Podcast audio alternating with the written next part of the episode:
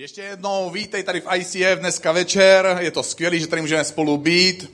Krásná píseň, to, já nevím, jsem chtěl říct zakončila, my jsme na začátku, že? Takže to trošku takový, jak se to říká, oxymoron, protimluv. Eh, takže dneska budu mít ale nějaký jiný cizí slova připravený, protože se říká, že když někdo používá cizí slova, že vypadá hrozně chytře. A protože nejsem zase tak chytrý, tak to musím nahánět nějakým falešným způsobem. A my máme dneska druhý díl série Slipping Through My Fingers. Děkuji za všechny poznámky o tom, že jsou to Slipy Through My Fingers. A bavíme se o okamžicích. Jak to, dneska tady jeden kamarád říkal ještě něco o slipech. Eh, jo, že sliby a slipy. Eh, že, že zná jednu písničku od jednoho českého, nechci jmenovat autora, interpreta, eh, kde se zpívá, že slipy se mají plnit aspoň o Vánocích. A to prostě mi úplně zlepšilo náladu, takže jsem nemohl si to nechat pro sebe a musel jsem se podělit o tuhle zoufalou myšlenku, protože jsem takovej prostě. A my se bavíme o těch okamžicích, kdy eh, v našem životě, já jsem začal tak legračně, přitom chci mít smrtelně vážný téma, tak teď nevím, jak do toho zaplujeme, ale my se bavíme o okamžicích ve svém životě, kdy někdo ve 20 letech se koukne kolem sebe a řekne si, tolik možností mám. Já vlastně ani nestíhám všechno, co bych mohl, co všechno mám k dispozici. Dokonce ani nestíhám všechno, co bych chtěl, na to, to na čem mi záleží. A mám někdy pocit, že mi život protéká mezi prsty. Taky se bavíme o pocitech těch z nás, to teďka bude v menšině asi, kterým je 40 a víc. A někdy se ohlédneš a řekneš si, ale nebojte se, taky do toho dorostete. Jako aspoň do těch 40, nemusíte do toho ohlížení, jako jo, ale někteří se ohlednou ve 40 a to byl vlastně důvod, proč vznikla tahle série. Protože jsem měl eh, pár dost smutných rozhovorů s lidma, kteří se kolem 40 rozlídli a řekli si, tak málo jsem toho stihnul za těch posledních 25 a 20 let a přede mnou do konce toho produktivního věku dalších 25 a 20 let a najednou si řekneš, to už toho asi moc nestihnu, pokud něco nezměním. A tak se říká, že lidi mají jakousi krizi středního věku a dělají neuvěřitelný kotrmelce. Opustí manželku, děti, změní práci, stanou se z nich sportovci, uh, udělají si kerku. Uh, když začínalo ICF tady v Praze, tak Jirka Zdráhal, zakladatel ICF, uh, eh, jsme se bavili, on si udělal takový mírný melír ve vlasech. Já jsem říkal, v tomhle s tebou soutěžit nebudu, protože u mě to nemá cenu. A jako já ho mám, jo, ale vy ho nevidíte, tak to nemůžete ocenit. A takže jsme se dohadovali, jako kdo půjde do kerky a do piercingu a řekli jsme, že už asi ne. Že tu krizi středního věku přeskočíme klidně. Ale lidi někdy se otočí uprostřed toho středního věku a zjistí, že to zatím za moc nestálo a že už moc času zase až tak moc nezbývá. A začne si člověk klást otázky, co bych mohl udělat jinak, jaký by mohl mít můj život skutečně smysl. A my jsme se minule bavili o našich talentech, o tom, jakým způsobem my jako lidi, ty jako jednotlivec, jak si unikátní, že na země kouli není stejný člověk jako ty, co se týká tvojich talentů. Že nik, pokud by se měl najít na země kouli člověk, který má šest talentů jako ty, v tom pořadí, jaké máš ty, tak intenzivní, jaké máš ty, tak by na zemi muselo žít 700 miliard lidí, aby jsme našli stejného, jako seš ty. Což je nějaká matematická, statistická hra. Já ji hrát teďka nebudu, protože bychom tady byli dlouho. Ale je tedy škoda nechat proplynout ten svůj život mezi prsty a nevěnovat se objevení, rozvíjení a používání těch našich talentů, těch tvojich talentů. Podobný dopad pro tenhle smutný pocit, který popisuju, že nám život protéká mezi prsty, jako mají naše nevyužité talenty, tak podobný dopad na náš život mají i naše peníze. Proto jsem to téma tam zařadil, i když v církvi je to prostě takový, a jo, prachy, jo, zase chtějí prachy, to bude první podezření, jo. Nebojte se, dojde na to taky, mám to připravený, domluvený, všechno bude. Ale víc jde o to, jakým způsobem peníze získáváme, jakým způsobem je používáme, jakým způsobem mají vliv na náš život. A někdy to vypadá, že peníze mají osobnost nebo charakter a že mají svoji vlastní vůli. My o penězích eh, říkáme různé věci, že se rozkutáleli, že zmizeli, jako by uměli hrát nějakou hru naskovávanou, že se vypařili, jo, že dělají mezi sebou fyzikální pokusy a pak se navzájem vypařejí. Někdo říká, že peníze mě nemají rádi, jo, takže peníze umějí, umí projevovat jakési city zevně. E, někdo, někdo říká asi, někdo tvrdí, že peníze nemají ruce, protože říkám, mně se peníze nedrží. Tak e, pak zjevně peníze mají taky vůni, protože jedni lidi o druhých říkají, že smrdí korunou. Eh, peníze taky umí zjevně komunikovat, protože si říká, že peníze mluví. To říkají ti bohatí, že? A taky peníze mají zjevně moc měnit lidi, protože se říká, peníze ho zkazili. Zatím nikdo neřekl, že peníze ho zlepšili. Já na to mám trošku názor, peníze nikoho neskazili. On byl blbeček i předtím, akorát, že si to nemohl dovolit. Ježíš řekl, to byla taková parafráze, ranní verze. A Ježíš řekl, že jsou lidé, já ráno mluvím trošku slušnic, nevím proč, asi tam jsou dospělí, dospělejší lidi a prostě si to nemůžu dovolit, ale vy jste prostě skvělí, jste mnohem svobodnější a můžu k vám mnohem svobodněji mluvit takový, jaký jsem. A Ježíš řekl, taky zajímavou věc, že jsou lidé, kteří slyší boží slova nebo vnímají boží myšlenky, ale že ty myšlenky jsou jakoby zaseté do trní. A to jsou ti, podle Ježíše, kteří slyší slovo, ale pak přichází starosti tohoto světa, oklamání bohatstvím a chtění chtivost po dalších věcech a ty dusí to slovo, to boží slovo, takže se stává neplodným. To neznamená, že kdo je bohatý, je automaticky současně i oklamaný. To určitě ne. Znamená to, že bohatství, a tedy i situace, kdy to bohatství máme, nebo situace, kdy o to bohatství usilujeme, na, což třeba mnozí z nás se snaží, nebo situace, kdy po něm jenom toužíme, to skoro každý, že? Tak nás můžou takovéhle chvíle nebo, nebo situace, a nemusí, ale můžou oklamat.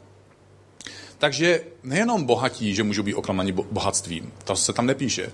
Tam se píše, že lidé mohou být oklamaní bohatstvím, to znamená, že i chudí lidé mohou být oklamaní bohatstvím. Protože touží po tom postavení, po tom společenském postavení těch bohatých, po tom uznání, které člověk s tím má, o potom, po tom, co všechno, to pohodlí e, s tím má, ten pocit bezpečí. Takže bohatství samo o sobě není špatné, ale může nás oklamat. Může v nás vyvolat pocit, že jsme lepší lidé než ti druzí, když to máme, můžou nafouknout naší píchu, můžou nám dát pocit, že máme větší práva než jiní, takže se podle toho potom tak začneme chovat. A také touha po bohatství, když ho nemáme, v nás může vyvolávat závist, může v nás vyvolávat sobeskost nebo bezohlednost při snaze dosáhnout toho vytouženého společenského postavení. A, tak se někdy, a taky se někdy ta snaha dosáhnout toho bohatství nebo toho postavení může stát naším stínovým posláním, kdy my si ani nevšimneme, anebo vlastně zapomeneme na to poslání, na to, které je nám skutečně svěřené a pro které jsme jako stvoření, na nějaké ideály, které jsme měli nebo pořád ještě máme ve svém nitru, ale někde hlouběji a hlouběji, protože už to bylo překryto stínovým posláním. Když Bůh předával Adamovi a Evě tuhle zemi, tak jim požehnal a řekl jim, ploďte se a množte se. Tak eh, tohle už ze začátku by bylo, to mě jde dobře, eh, proto jsem se asi tak snadno stal křesťanem, protože jsem toužil po plození a množení. A máme čtvrtou dceru už měsíc, dneska slaví, slaví měsíc přesně, eh, už slaví měsíc, dnešní měsíc, dnešní den. Jo, i tenhle měsíc to slaví, jako prostě. včera, já to nebudu říkat, včera první oboje vytržení a nějak se do toho nechci zamotat. Ale taky řekl, dobře, množte se, ploďte se, naplň, naplňte zem, podmaňte si ji, panujte nad mořskými rybami, nad nebeským ptactvem i nad každým živočichem lezoucím po zemi. My máme, ty a já, my máme vládu, nebo možná i lépe nadvládu a uplatňujeme autoritu v našem životě, včetně peněz. Slova, ty slova podmanit a panovat, ty mají e, sílu e, atributů královské moci. My máme uplatňovat vládu, podobně jako to dělali králové v historii. Máme uplatňovat vládu nad záležitostma, nad všema záležitostma našeho života, protože to je to naše pomyslné království. Tam, vláš, tam máš vládu, tam máš vliv, tam můžeš rozhodovat, jakým způsobem ty chceš a měl by si. Takže my, my vládneme nad těmi našimi vztahy, talenty, které máme, eh, nad, nad tím časem, který máme k dispozici, energií, kterou, kterou, kterou eh, věnujeme všem našim činnostem a máme vládnout teda i nad svýma financema. Peníze tím pádem z mého pohledu, a to je vlastně na tom je postavený dnešní vzkaz, nejsou nekontrolovatelné, nemají nožičky, nemají svou vůli a peníze se nevypařily, nerozkutálely ani nezmizely. Peníze prostě udělali přesně to, co si jim ty nařídil. Pro některé dobrá zpráva, pro některé smutná.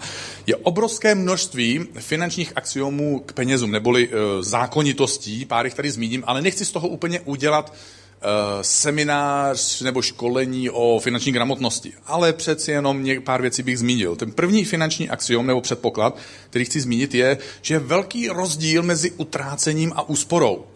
Pro některý je to překvapující, protože je takový příběh o tom, jak přijde dcera domů u některých ženatých chlapy to znají jako, že přijde manželka domů a říká, miláčku, dneska jsem, nebo tatínku, dneska jsem ušetřila 200 korun na slevách. Jo, tak neušetřila, protože tatínek se zeptá, Dobře, a když jsi teda ušetřila těch 200 korun, kde je máš? Když jsi šla do města a teď se zvrátila, máš peněžence pořád stejně peněz nebo míň? Protože když peníze utrácíš, tak od tebe odchází. A když je ušetříš, tak oni od tebe zůstávají. V tom je ten základní rozdíl. Eh, víte, proč se všude dává ten nápis sleva? Víte proč? On to není proto, že ten obchodník chce, aby vy jste ušetřili. Jo, to on nemá jako nějakou speciální potřebu, aby, aby vy jste ušetřili. Ne, on, on chce vaše peníze vytáhnout. To je smysl jeho obchodu, takže proto vám nabízí slevu. Takže při utrácení peníze odchází, při úspoře u nás zůstávají. Dalším finančním axiomem může být tohle tvrzení, že na rozdílu mezi příjmy a výdaji skutečně záleží. Lidé obvykle v tomhle směru dělají dvě chyby. Jedna je, když člověk utratí všechno, co vydělá, každý měsíc, a, a nedá, nenechá si nic na úspory, investice, na další třeba nějaký vzdělání nebo na to, aby mohl být štědrý. Druhá chyba je, že ve chvíli, když člověku stoupnou příjmy, tak si spolu s tím současně zvedne i výdaje. A nevytvoří si žádný polštář na to, až jednou ty příjmy zase klesnou. A pak samozřejmě překvapený, protože to přistání bývá docela tvrdší. Další axiom je, že nemusíme mít všechno, co vidíme. Budu ještě za chvilku říkat příběh eh, jednoho amerického teologa, ale chtěl bych říct ještě příběh eh, z, z golfové šatny. Eh, má to být teďka vtip, takže to předesílám pro dvě skupiny lidí. Pro jedny, kdyby vám to nepřišlo vtipný, tak abyste věděli, že to jako byl vtip a že potřebuju od vás podporu.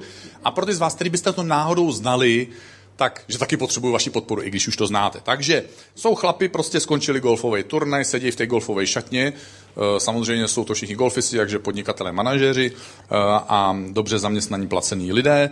A ty tam sedí, převlíkají se na jednu lavice, zazvoní telefon. Ten jeden to zvedne, dá to na hlasitý odposlech a tam se ozve, ahoj miláčku. On říká, ahoj miláčku. Říká, kde jsi teďka? On říká, jsem v šatně, Eh, dobře, dobře, doufám, že jsi dobře naladěný. Jo, zahráli jsme si golf. Já bych totiž, teďka jsem šla po ulici a ten norkový kožich, to bys nevěřil, ten, ten co byl za 45 tisíc, dneska je za 30 tisíc. Co myslíš, mohla bych si ho koupit? A on říkal, tak když je taková sleva, tak si ho kup. A on říká, ty jsi tak hodný, já tě jak moc miluju, díky moc. A pak říká, no a Uh, chystám se do autosalonu, tam jsme mluvili o tom autě, o tom novém Mercedesu, jo, S-kovým, uh, Ečkovým, teda vlastně už teďka radši a jo, protože to trošku lepší a, a mají ho taky, mají tam napsanou nějakou akci, nějakou slevu, tak jsem si říkala, jestli by náhodou, co by si jako o tom myslel, že bychom jako nějak, jasně, určitě, určitě, přijď tam, řekni jim, že jim zaplatíš, protože na kartě je dost peněz, řekni jim, že zaplatíš hotově a řekni jim, že zaplatíš hotově, pokud ti dají 10% slevu z té slevněné ceny, pokud ti dají ještě plnou výbavu. A pokud ne, tak odejdi. Oni za tebou ještě vyběhnou na parkoviště, rádi ti to prodají ano, ty jsi tak hodný, já tě tak miluju moc, díky moc, jsem šťastná. A prosím tě ještě, ještě ta, ta, ten, ten dům na pobřeží, jak je teďka na prodej, jak jsme se tam byli podívat a jak oni měli tu vysokou cenu, tak oni jsou ochotní 20% slevit. A já, mně se to hrozně líbí, že by se mohli jezdit na dovolený výš a, a děti by se tam měli a prostě to všechno a kamarádi by za námi mohli. Co myslíš, já nevím, jako víš, já bych hrozně...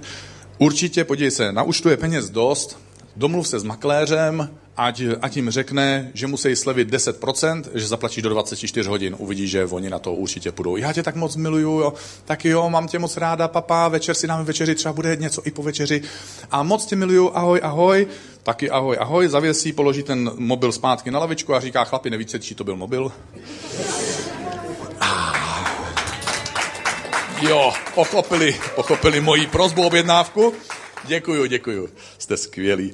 Takže americký doktor eh, Gilbert Belzekian, on nebyl tak bohatý, eh, že by chodil na golf eh, v takovýhle třídě, ale v každém případě šel po ulici jedno a viděl, viděl na zápraží sousedova domu krásný gravírovaný nápis. Nevím, jestli to máte někdy ve svém životě, že kolem něčeho jdete, ženy to mývají, ale muži to mývají taky, že kolem něčeho jdete v obchodě, většinou, dneska už i na internetu, Mně se to stalo třeba minulý tý, eh, tak před třema týdnama. Jo, protože já už mentálně se připravuju na vánoční celebration tady na lodi, eh, která se bude jmenovat Let There Be Light, ať je světlo. A teď jsem najednou uviděl normálně 50 metrů letkového světla za 200 korun. No já jsem nevěděl, na co to použiju, ale bylo to světlo, já mám LED Derby Light, ať je světlo, tak já jsem to automaticky objednal. Teď to přišlo domů a manželka se mě ptala, co s tím budeme dělat. Já jsem říkal, já nevím, prostě jenom, mně to přišlo jako hrozně chytrý nápad v tu chvíli, jo. Takže prostě nevím, jestli to máte vy, že prostě něco na vás tak jako zavolá, jako kup si mě a vy si to jako koupíte. A pak si říkáte, co s tím teďka budu jako dělat. Uh, tak uh, dobře, tak. Takže stalo se, stalo se, takže prostě k někomu promluvá. Takže k tomuhle, k tomuhle teologovi promluval ten nápis, jako kup si mě. Takže on šel, zaklepal na souseda, eh, povolil si, získal svolení, že si to může prohlídnout, prohlídnul si to. Říká, je to hrozně moc krásný, moc to na tom domě krásně vypadá, fakt krásný kousek. Vrátil mu ho zpátky, poděkoval mu a odešel. A řekl si, může se mi to líbit, ale nemusím si to koupit. Teda tahle věta, jestli si ji napíšeš do svého mozku, pokud to nějakým způsobem jde, nevím, jestli na to máš propisku dobrou, vhodnou, ale pokud by to šlo, tak jenom tahle konkrétní věta ti ušetří hodně peněz. Může, může se mi to líbit, ale nemusím si to koupit. Pak, pak je, mám tady další finanční axiom a to je nauč se být spokojený s tím, co ti Bůh dal. A poštol Pavel píše v dopisu věřícím ve městě Filipy. Píše jim, naučil jsem se totiž být za všech okolností spokojen. Umím se uskromnit a umím užívat hojnost. Tak e, s tou druhou půlkou, že umí užívat hojnost, to bychom taky asi neměli problém. Do všeho jsem v každém ohledu zasvěcen. Být citý i hladový, mi nadbytek i nedostatek, všechno mohu v Kristu, který mě posiluje. A poštol Pavel tady používá jedno slovo a to je naučil jsem se. To znamená, že schopnost zvládat dostatek, co jsem říkal, že to nám docela jde, ale i nedostatek že tahle schopnost nebo dovednost zvládnout i období, kdy máme méně peněz, je to něco, co se dá naučit.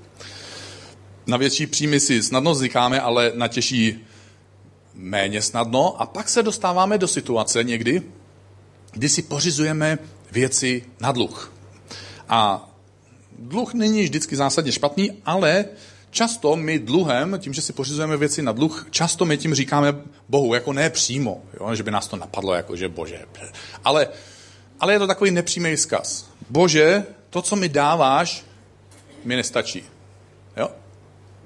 Takže dáváš mi, Bože, málo, proto já se postarám, abych to mohl mít i bez tvojí pomoci. Uh, tak pro nevěřícího tohle to je zkaz o ničem, že? Protože mu to je jedno, ale pokud si následovník Ježíše, tak to je výzva. Reklama nám obvykle říká, ty si zasloužíš něco lepšího. Jo, ten, tohle kuchyňskou linku, nebo tohle auto, nebo tenhle mobil, teď. Všichni to mají, všichni úspěšní, všichni sportovci, jo, všichni, co vypadají krásně. Jako já. Jako já jsem řekl. A v, v, našem, v našem nitru probíhá takový neslyšitelný rozhovor. Bože, proč tvoje zaopatření mi nemůže do, dostatečně zajistit to, co já si zasloužím? Co pak já si nezasloužím to, co všichni ostatní? Já si nezasloužím tak hezký mobil, já si nezasloužím, bože, tak hezký auto, já si nezasloužím hezkou kuchyňskou linku. Takže jestli, si to, jestli mi to ty nedáš, tak já si to musím zařídit sám, protože já si to zasloužím. A najednou, jako následovníci Ježíše, jsme skoro blízko zradě vůči Bohu. Protože si zajistím to, co ty mi nezajistíš. Nevím, proč mi to nedopřeješ. A autor knihy Přísloví v Biblii říká, boháč panuje nad chudáky, tak to je jedna smutná zpráva. A druhá smutná zpráva je, že dlužník je věřitelovým otrokem. Pokud jsi následovník Ježíše Krista, tak jsi v mnoha ohledech osvobozený. Získal si novou svobodu, kterou si doposud neměl. Je ti odpuštěno. Jsi svobodný od pocitů viny. Můžeš být blízko Bohu, jsi Bohem přijatý, nejsi sám, vždycky je Bůh s tebou. Nemusíš žít ze srovnávání s druhými, že někteří mají víc nebo někteří méně.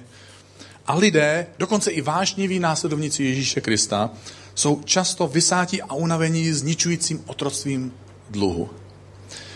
A při určité míře dluhu totiž člověk přestává být svobodný. Já mám tady pro tebe jednu myšlenku. Pokud dlužíš víc, než by si spřál, protože některým z nás se to možná stalo. A pokud jsi si někde půjčil hodně, tak často se lidem v takové situaci děje to, že si v hlavě říkají, já jsem debil. jo, nebo blbec v lepším případě. V každém případě to není nic moc pochválného a člověk se tak trochu bičuje a, a týrá za tu chybu, kterou udělal. Ale chyba se stala a ta rada pro tu tvoji situaci by byla zkus vzít tu energii, kterou a ten čas, kterou trávíš tím, že se bičuješ a že se, že se odsuzuješ a říkáš si, co všechno eh, hroznýho si, že by si tenhle čas a energii použil na to, aby si vyřešil problém, který tím vzniknul. Další finanční axiom je, že naplánuj si svoje výdaje. Eh, ono to vypadá jako, že no jasně, ve skutečnosti 70% Čechů, to znamená pravděpodobně 70% z nás, co tady sedíme, nemáme napsaný finanční nějaký rozpočet. Máme jako pocit, že ho máme jako v hlavě tak nějak, jo. Ale já vím, jak je to s tou hlavou, takže bych se na ní tak nespolíhal. A skvělé firmy, úspěšné organizace i prosperující státy, všichni mají finanční plán nebo rozpočet. Znáte někdo z vás opravdu úspěšnou firmu, která by nevedla finanční rozpočet? Jo, kromě těch zvednutých rukou, co jsou v palci teda. Díky, nikoho, nikoho tam nevidím. Je zasnuto, tak je to dobrý. Já za chvíli pozvu na pódium kamaráda svého, který je současně taky finančním poradcem. Eh, a tak mám ještě než dorazí možnost říct, že lidé si někdy pletou finanční poradce s rozpočtovým poradcem. A finanční poradce ti především pomůže s volbou finančních produktů, ale které jsou na trhu. Ale finanční poradce ti obvykle nepomůže se správným nastavením osobního nebo rodinného rozpočtu, protože za to není placený. Prostě je to obchodní záležitost, obchodní vztah mezi tebou a jim a tou finanční institucí. Takže jenom, aby nedošlo k nedorozumění, až tady náš kamarád bude.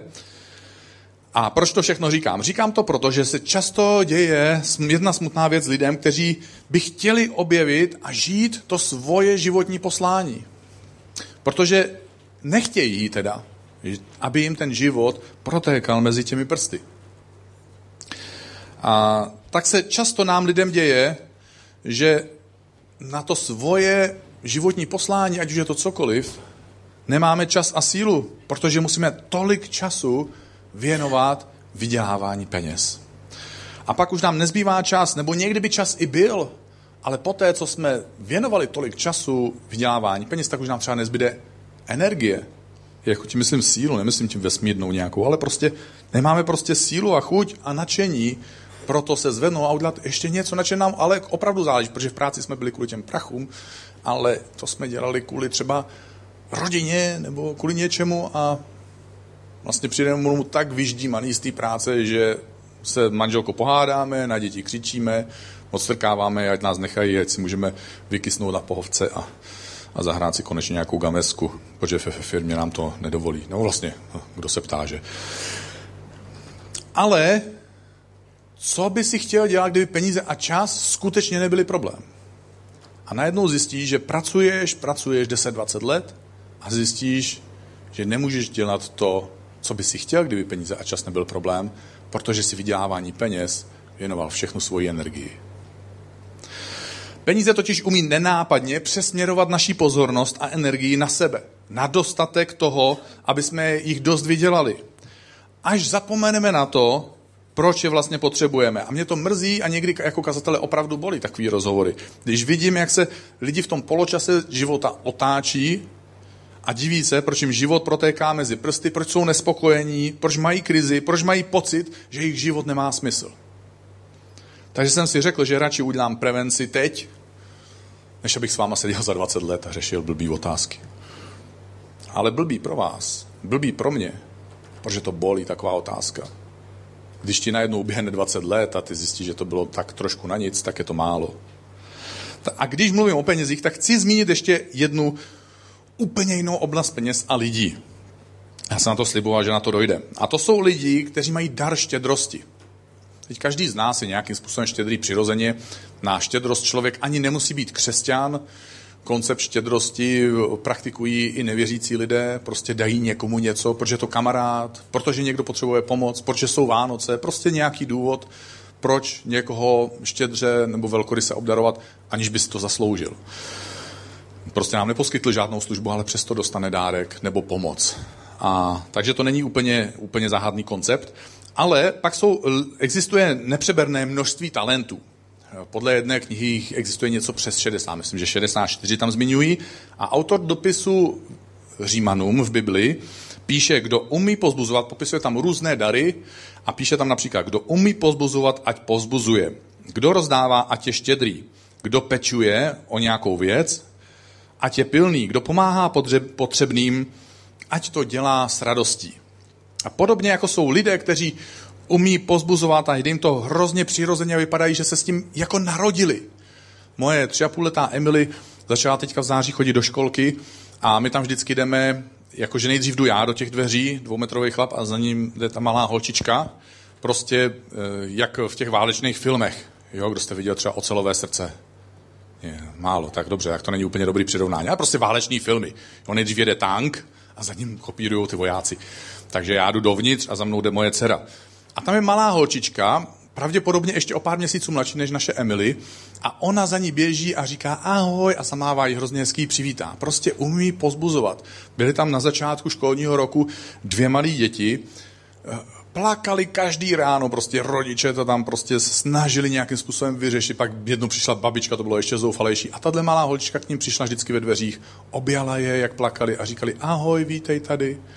Prostě někdo to má, někdo má takový dar, jako by se s ním narodil. A někdo má podobný dar ve štědrosti. Prostě tihle lidé, nejenom, že hodně peněz vydělají a vydělají to z radosti, to kdybychom vydělávali hodně peněz, tak z radosti, že každý z nás, ale, ale tihle lidé také utratí mnohem méně peněz, než vydělají a zažívají hlubokou vnitřní radost, když můžou podpořit něco, něco významného. Tihle lidé často taky rádi bývají anonymní, a tihle lidé často vezmou to, co svět tolik uctívá, ty peníze a bohatství, a poskytují to bez potlesku a bez slávy. A poskytují to na věci Božího království, aby lidé mohli poznávat Ježíše, aby věřící mohli sedět v teple, jako tady třeba dneska sedíme my, aby mohli zpívat společně, aby se mohlo pomáhat slabým, aby se napravovaly křivdy, aby se pomáhalo v neštěstí a tak dál a tak dál. A tak tady máme kamaráda, který tenhle rok dal do ICF 300 tisíc pro to, aby se mohli předělat místnosti pro děti. Já jsem si pozval, naplánoval tenhle potlesk, aby se objevil tady. Protože chci všem, tě, všem těmhle lidem a každému z vás vyjádřit svoji vděčnost za to všechno, co dáváte. Nikdo vám za to nikdy nezatleská. V práci, když řeknete, že dáváte peníze do církve, nikdo vám nepoděkuje. Nikdo neřekne, to je skvělý nápad. Když já jsem poprvé dal peníze do církve, přišel jsem domů a řekli mi, řek, řekli mi, no tak věř si, jak chceš, ale doufáme, že jim nedáváš peníze, daníku. Jo? A mysleli to se mnou dobře. Tak já jsem byl 17-letý křesťan, tak jsem statečně řekl, ne, určitě ne. Ale už jsem dávno jel 10%. jo. Z příspěvku na děti, který mi odevzdávali ještě z vlastních peněz mi přidávali, abych vůbec to všechno finančně zvládnul, jo. Takže to bylo těžký říct pravdu. Takže po 20 letech, 25 letech se přiznávám. Ale máme tady kamaráda, který dal 300 tisíc na to, aby jsme mohli udělat ty dětské místnosti, o kterých jsme se v poslední čtyři roce bavili. Máme tady kamarády, kteří se dozvěděli, že jeden z našich kamarádů v ICF přes díl než rokem prodělal mozkovou embolii, a že zatímco uvnitř zůstal normální, tak nemůže ovládat svoje tělo a je ve vězení svého těla a předpokládal se, že se nikdy nerozhýbe, zázrak už je, že vlastně po roce dokáže spoustu věcí zvládat sám, ale stále ještě je to tolik, tak obrovský kus cesty před ním v té léčbě. A za ten rok náš systém žil, teda funguje tak skvěle, že pořád ještě nemá invalidní důchod. Nevím přesně, jak to funguje a kde je chyba. A pár kamarádů, kteří ho navštěvují, tak si, si to uvědomili, že vlastně odříznutý od světa. A když jsem u něj byl já, tak říkal Danieli, kdybych věděl, je, co se mi stane, tak já bych na tu loď začal chodit mnohem dřív. A mě tehdy došlo, ty my jsme ale blbci. On by s námi mohl být ve spojení, on by nám mohl poslat e-mail, on by, on by se mohl podívat na naše kázání. On toho tak hořce lituje, že vlastně není s náma ve spojení a že nemůže slyšet to, co slyšíme my každou neděli, nebo každou druhou, někteří z nás, to je jedno. Já jsem říkal, to je tak jednoduchý, takže jsme dali dohromady, pár kamarádů se tady dalo dohromady a pořizujeme mu internet, aby, aby tohle mohl mít. Jiný kamarád se vzdal půlky svojí pracovní doby v dobře placené manažerské pozici, aby, aby svým talentem pomohl tady v ICF. A další kamarád na to zareagoval tím, že začal posílat 10 tisíc měsíčně, aby mu ča- aspoň částečně kompenzoval tu finanční ztrátu, kterou on vyvolal ve svém životě tímhle rozhodnutím. A máme tady jinýho kamaráda, který dává víc než 100 tisíc ročně do ICF a k tomu ještě poskytuje čtvrtinu, čtvrt úvazku svého času úplně zdarma, aby pomohl tady. A dělají to všechno tyhle lidi bez nějaký velký odměny. A proto někdy záleží na tom, kolik peněz máš a hlavně, jak s nima nakládáš a jaký k ním máš postoj. Protože tohle omezuje anebo umožňuje, jak moc bude žít život, kdy používáš ty svoje Bohem dané talenty na něco, proto jsi byl tak unikátně stvořen. A tak i peníze a tvůj postoj k ním jak s nimi nakládáš, někdy více, někdy méně, někdy přímo, někdy nepřímo, ovlivňují, jestli máš rostoucí nebo zmenšující pocit, že tvůj život má smysl. Fuh, tak to bylo vtipný, že? To téma. A proto tady mám ještě kamaráda, který ho chci pozvat teďka na pódium, jmenuje se David Michálek. Davide, já tě pozvu, jestli by si za mnou na chvíli přišel, abych s ním rád udělal rozhovor trochu. No, to vypadá, že jsi tady vítaný, lidi ti zatleskali. Já když přijdu na pódium, mě nikdo nezatleská. Tak dobrý, tak eh, tě budeme zvát častěji asi. Dobře, Davide, Davide, ty jsi, ty jsi dlouho v ICF, že? Jak dlouho jsi v ICF, prosím tě? Ahoj, já jsem v ICF od 15. Od 15. Wow, jakože od 15 svého věku a, a vlastně v historii ICF, když je to ICF začal před 11 lety, tak uh, si přišel někdy uprostřed na začátku. Já jsem přišel úplně na začátku na první celebration. Na první celebration. Uh, takže v 15 to si, uh, co jsi byl? Student. Student si byl. Student si byl. Dobře, uh, to jsi přišel jako o svoji vůli dobrovolně, nebo tě jsem dovlekli rodiče, protože si řekli, ten náš kluk je ztracený, musíme mu nějak pomoct? Tak právě rodiče mě vlekli jinam. My jsme chodili od mala do jiného sboru a já někdy v té pubertě tak jsem začal tak přemýšlet, mít tam chodit a začal jsem hledat vůbec co dál. No prostě rebel, jasně. A v tu dobu tak eh, přišel Jirka Nýval s tím, že se začíná v Praze něco nového. Jestli nechci přijít, tak jsem přišel a jsem tady do dneška. Hezký, my jsme rádi, já určitě. A pak eh, krátce potom si začal s podnikáním. Eh, to bylo, to bylo kdy? Kdy jsi začal podnikat? Já jsem začal v 17. 17, jasně. V 15 jsem si našel církev, v 16 jsem tam dovedl rodiče, v 17 jsem začal podnikat. Co následovalo teda potom? Tak jsem se hned oženil za chvilku. Jasně, protože když ještě tímhle tempem, tak samozřejmě není na co čekat. Uh, moc hezký. Uh, jaký jsou podle tebe nejčastější chyby lidí, když spravují peníze? Já to na tebe prozradím. Ty jsi finanční poradce, ale nejsi úplně takový běžný finanční poradce, jsi hodně úspěšný finanční poradce. Pokud jsem to dobře slyšel, tak v tom věku, v kterém seš ty, jakože jsi ještě pořád mladý, Cítíš se mladý? Jasně. Jo, jasně, že jo, tak určitě jsi mladší než já, jak bys měl, jako kurně, já se taky cítím mladě. A, To je dobré. a proto si pořídil dvě děti, protože život začíná teprve. Jakože další dvě, jo, že, že už teda čtyři, jako. Doufám, že v 60 se nebudu cítit mladý, tyjo, abych to nepřehnal. Ale nevadí, to je zase jiný. Ale, takže, uh, takže, že jsi mladý, že jsi mladý, ale že jsi ve svém oboru vlastně nejmladší člověk, který dosáhl těch, těch úrovní, těch příček vlastně v té uh, firmní pyramidě nebo hierarchii nebo odměňovacím systému, no jakkoliv to nazveme. Jo tak, že jsi takhle ses vypracoval? Tak je nás asi víc, ale bylo to rychlý, takže... Bylo to rychlý. Už nejsi nejmladší. Te- teď už ne. Teď už ne. Tyjo, to je síla, viď? Jeden, dva roky všechno se změní normálně. Přesně tak. No, počkej si ještě 20, ty uvidíš. no, tak se těším. Ale v každém případě eh, máš zajímavý směr, dosáhl si toho hodně za hodně málo času. Eh, Určitě to nebylo něco, že si ležel, eh, jak se to říká, ta taková ta síť, jak se v ní leží? Houpací síť, jo. Děkuju. Stáří, do přichází, já už si nepamatuju. A že by si zaležel v houpací síti a peníze k tobě chodili, protože oni nemají nožičky ani když odcházejí, oni nemají nožičky ani když přicházejí, že? Takže zkus nám, eh, proto jsem si tě pozval, že jako si teda ten finanční poradce, že by si měl mít přehled, viděl si a slyšel spoustu příběhů od lidí. Jaký jsou podle tebe nějaký nejčastější chyby lidí, když spravují peníze? Tak těch chyb je asi víc, ale navážu na to, co jsi říkal. Aha. Tak jedna z věcí, že lidi asi neodkládají dostatek peněz stranou. Mně se hrozně líbí příběh uh, Josefa, když v Egyptě bylo sedm let hojnosti, mm-hmm. protože dneska v České republice tak mi přijde, že je hojnost, nejnižší nezaměstnanost, lidi mají spoustu peněz, mm-hmm. roste to. Tak Josef tehdy vlastně nařídil, že pětina úrody, tak se bude dávat stranou. 20% jako? 20%. Wow. Takže začali plnit cípky a pak přežili těch dalších sedm let toho hladu. Aha, aha. To 20%, to je... Napadá tě ještě nějaká jiná jakoby, chyba, teď všichni si řekli, wow, ty je 20%. Takže to první chyba tu v té budeme i dále radostně pokračovat někteří z nás. A tak nějakou jinou třeba, kterou bychom možná i byli schopni změnit.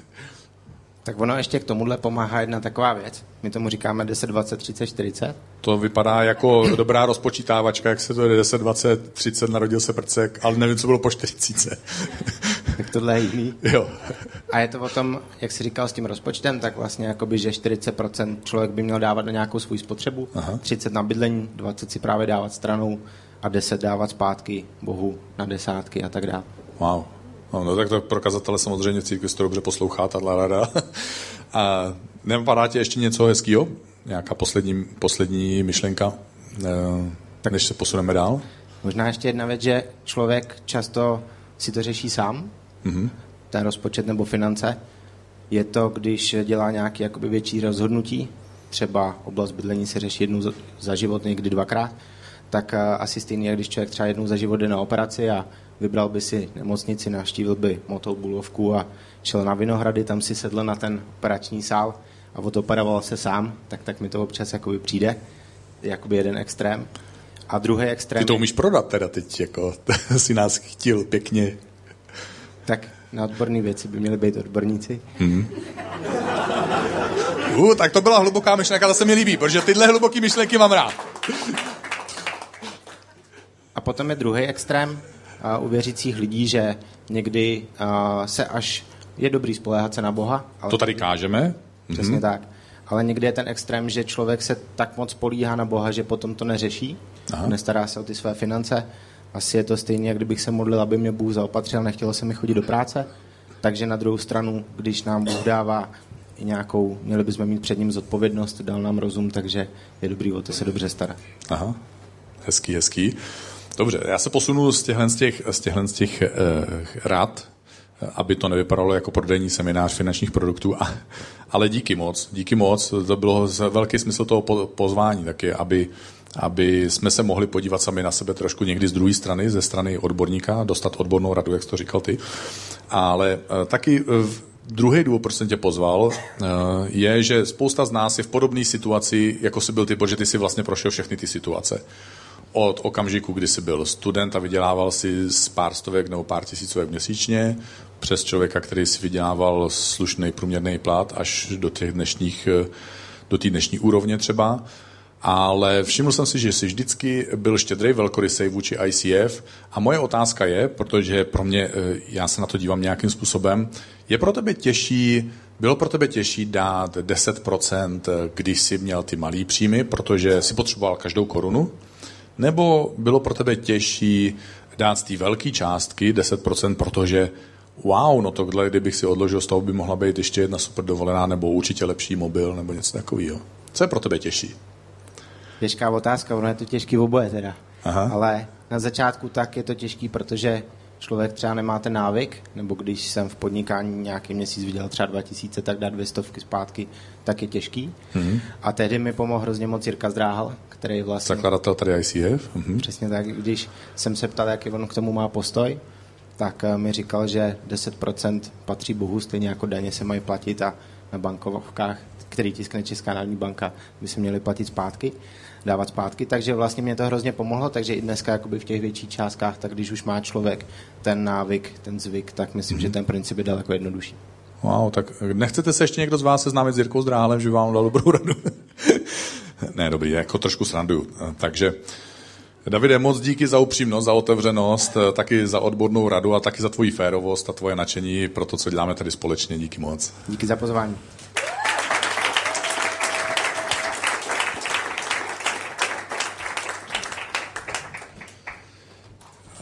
Já do toho nechci úplně zabřednout, do, do toho tématu 10% církve, křesťaní, kazatele se na to dívají různýma způsoby. Já se na to dívám často hodně jinak než jiný, nebo nechci teďka vysvětlovat úplně přesně.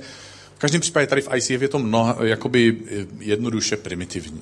Nemáme tady členství, takže nemůžeš, nemůžeš nemůžeš svým neplacením způsobit, že by si byl vyloučen, protože jsi nikdy nebyl přijat. Zní hrozně, že? Jako jsi přijatý do rodiny, ale nikdo se nestává členem rodiny, protože si zaplatil v ní poplatky rodinný. Takže eh, prostě v rodině seš nebo nejseš. Proto seš tady vítaný eh, vždycky. A tím pádem, jak nemáme členství, jak nemáme členské poplatky, tím je to všechno vysvětlený. Prostě jestli chceš někdy něco dát, dávej to z celého svého srdce, způsobem tak, aby se ty z toho mohl radovat, aby to bylo vyjádření toho, co je mezi tebou a Bohem a, a nic víc, nic míň. Já mám tu drzost odvahu o tom mluvit, protože teda David mi to trochu kazí, jo, protože e, nikde to nezveřejňujeme, nikdo to vlastně ani nezná, ale já mám takový jednou za rok takový pokušení se podívat, kdo, kdo, komu, kdo jak jako byl štědrý velkorysý vůči ICF, e, protože mám takovou svoji jsem taky egoista, jo? taky soutěživý typ. Eh, mám takovou svoji vnitřní soutěž, eh, kdy soutěžím, jako eh, je, v jaký, kde jsem v tom žebříčku nejštědřejších lidí v ICF, tak jsem někde mezi 10. a 15. místem. David mi to samozřejmě kazí, protože mi posouvá o políčko níž. A ale proto mám taky tu drzost, odvahu o tom takhle otevřeně mluvit, ale chci právě o tom mluvit tím způsobem, jakým si myslím, že by se v církvi mělo. Je to mezi tebou a Bohem, je to tvoje rozhodnutí, ty by si z toho měl mít radost. A v něčem, se možná, v něčem možná můžeš růst, protože máš svoji osobní zkušenost. A je těžký dávat velké částky, je těžký dávat eh, hodně procent, pokud nemáš zkušenost, že prostě nemůžeš vyhrát v soutěži s Bohem, kdo z vás dvou dá víc.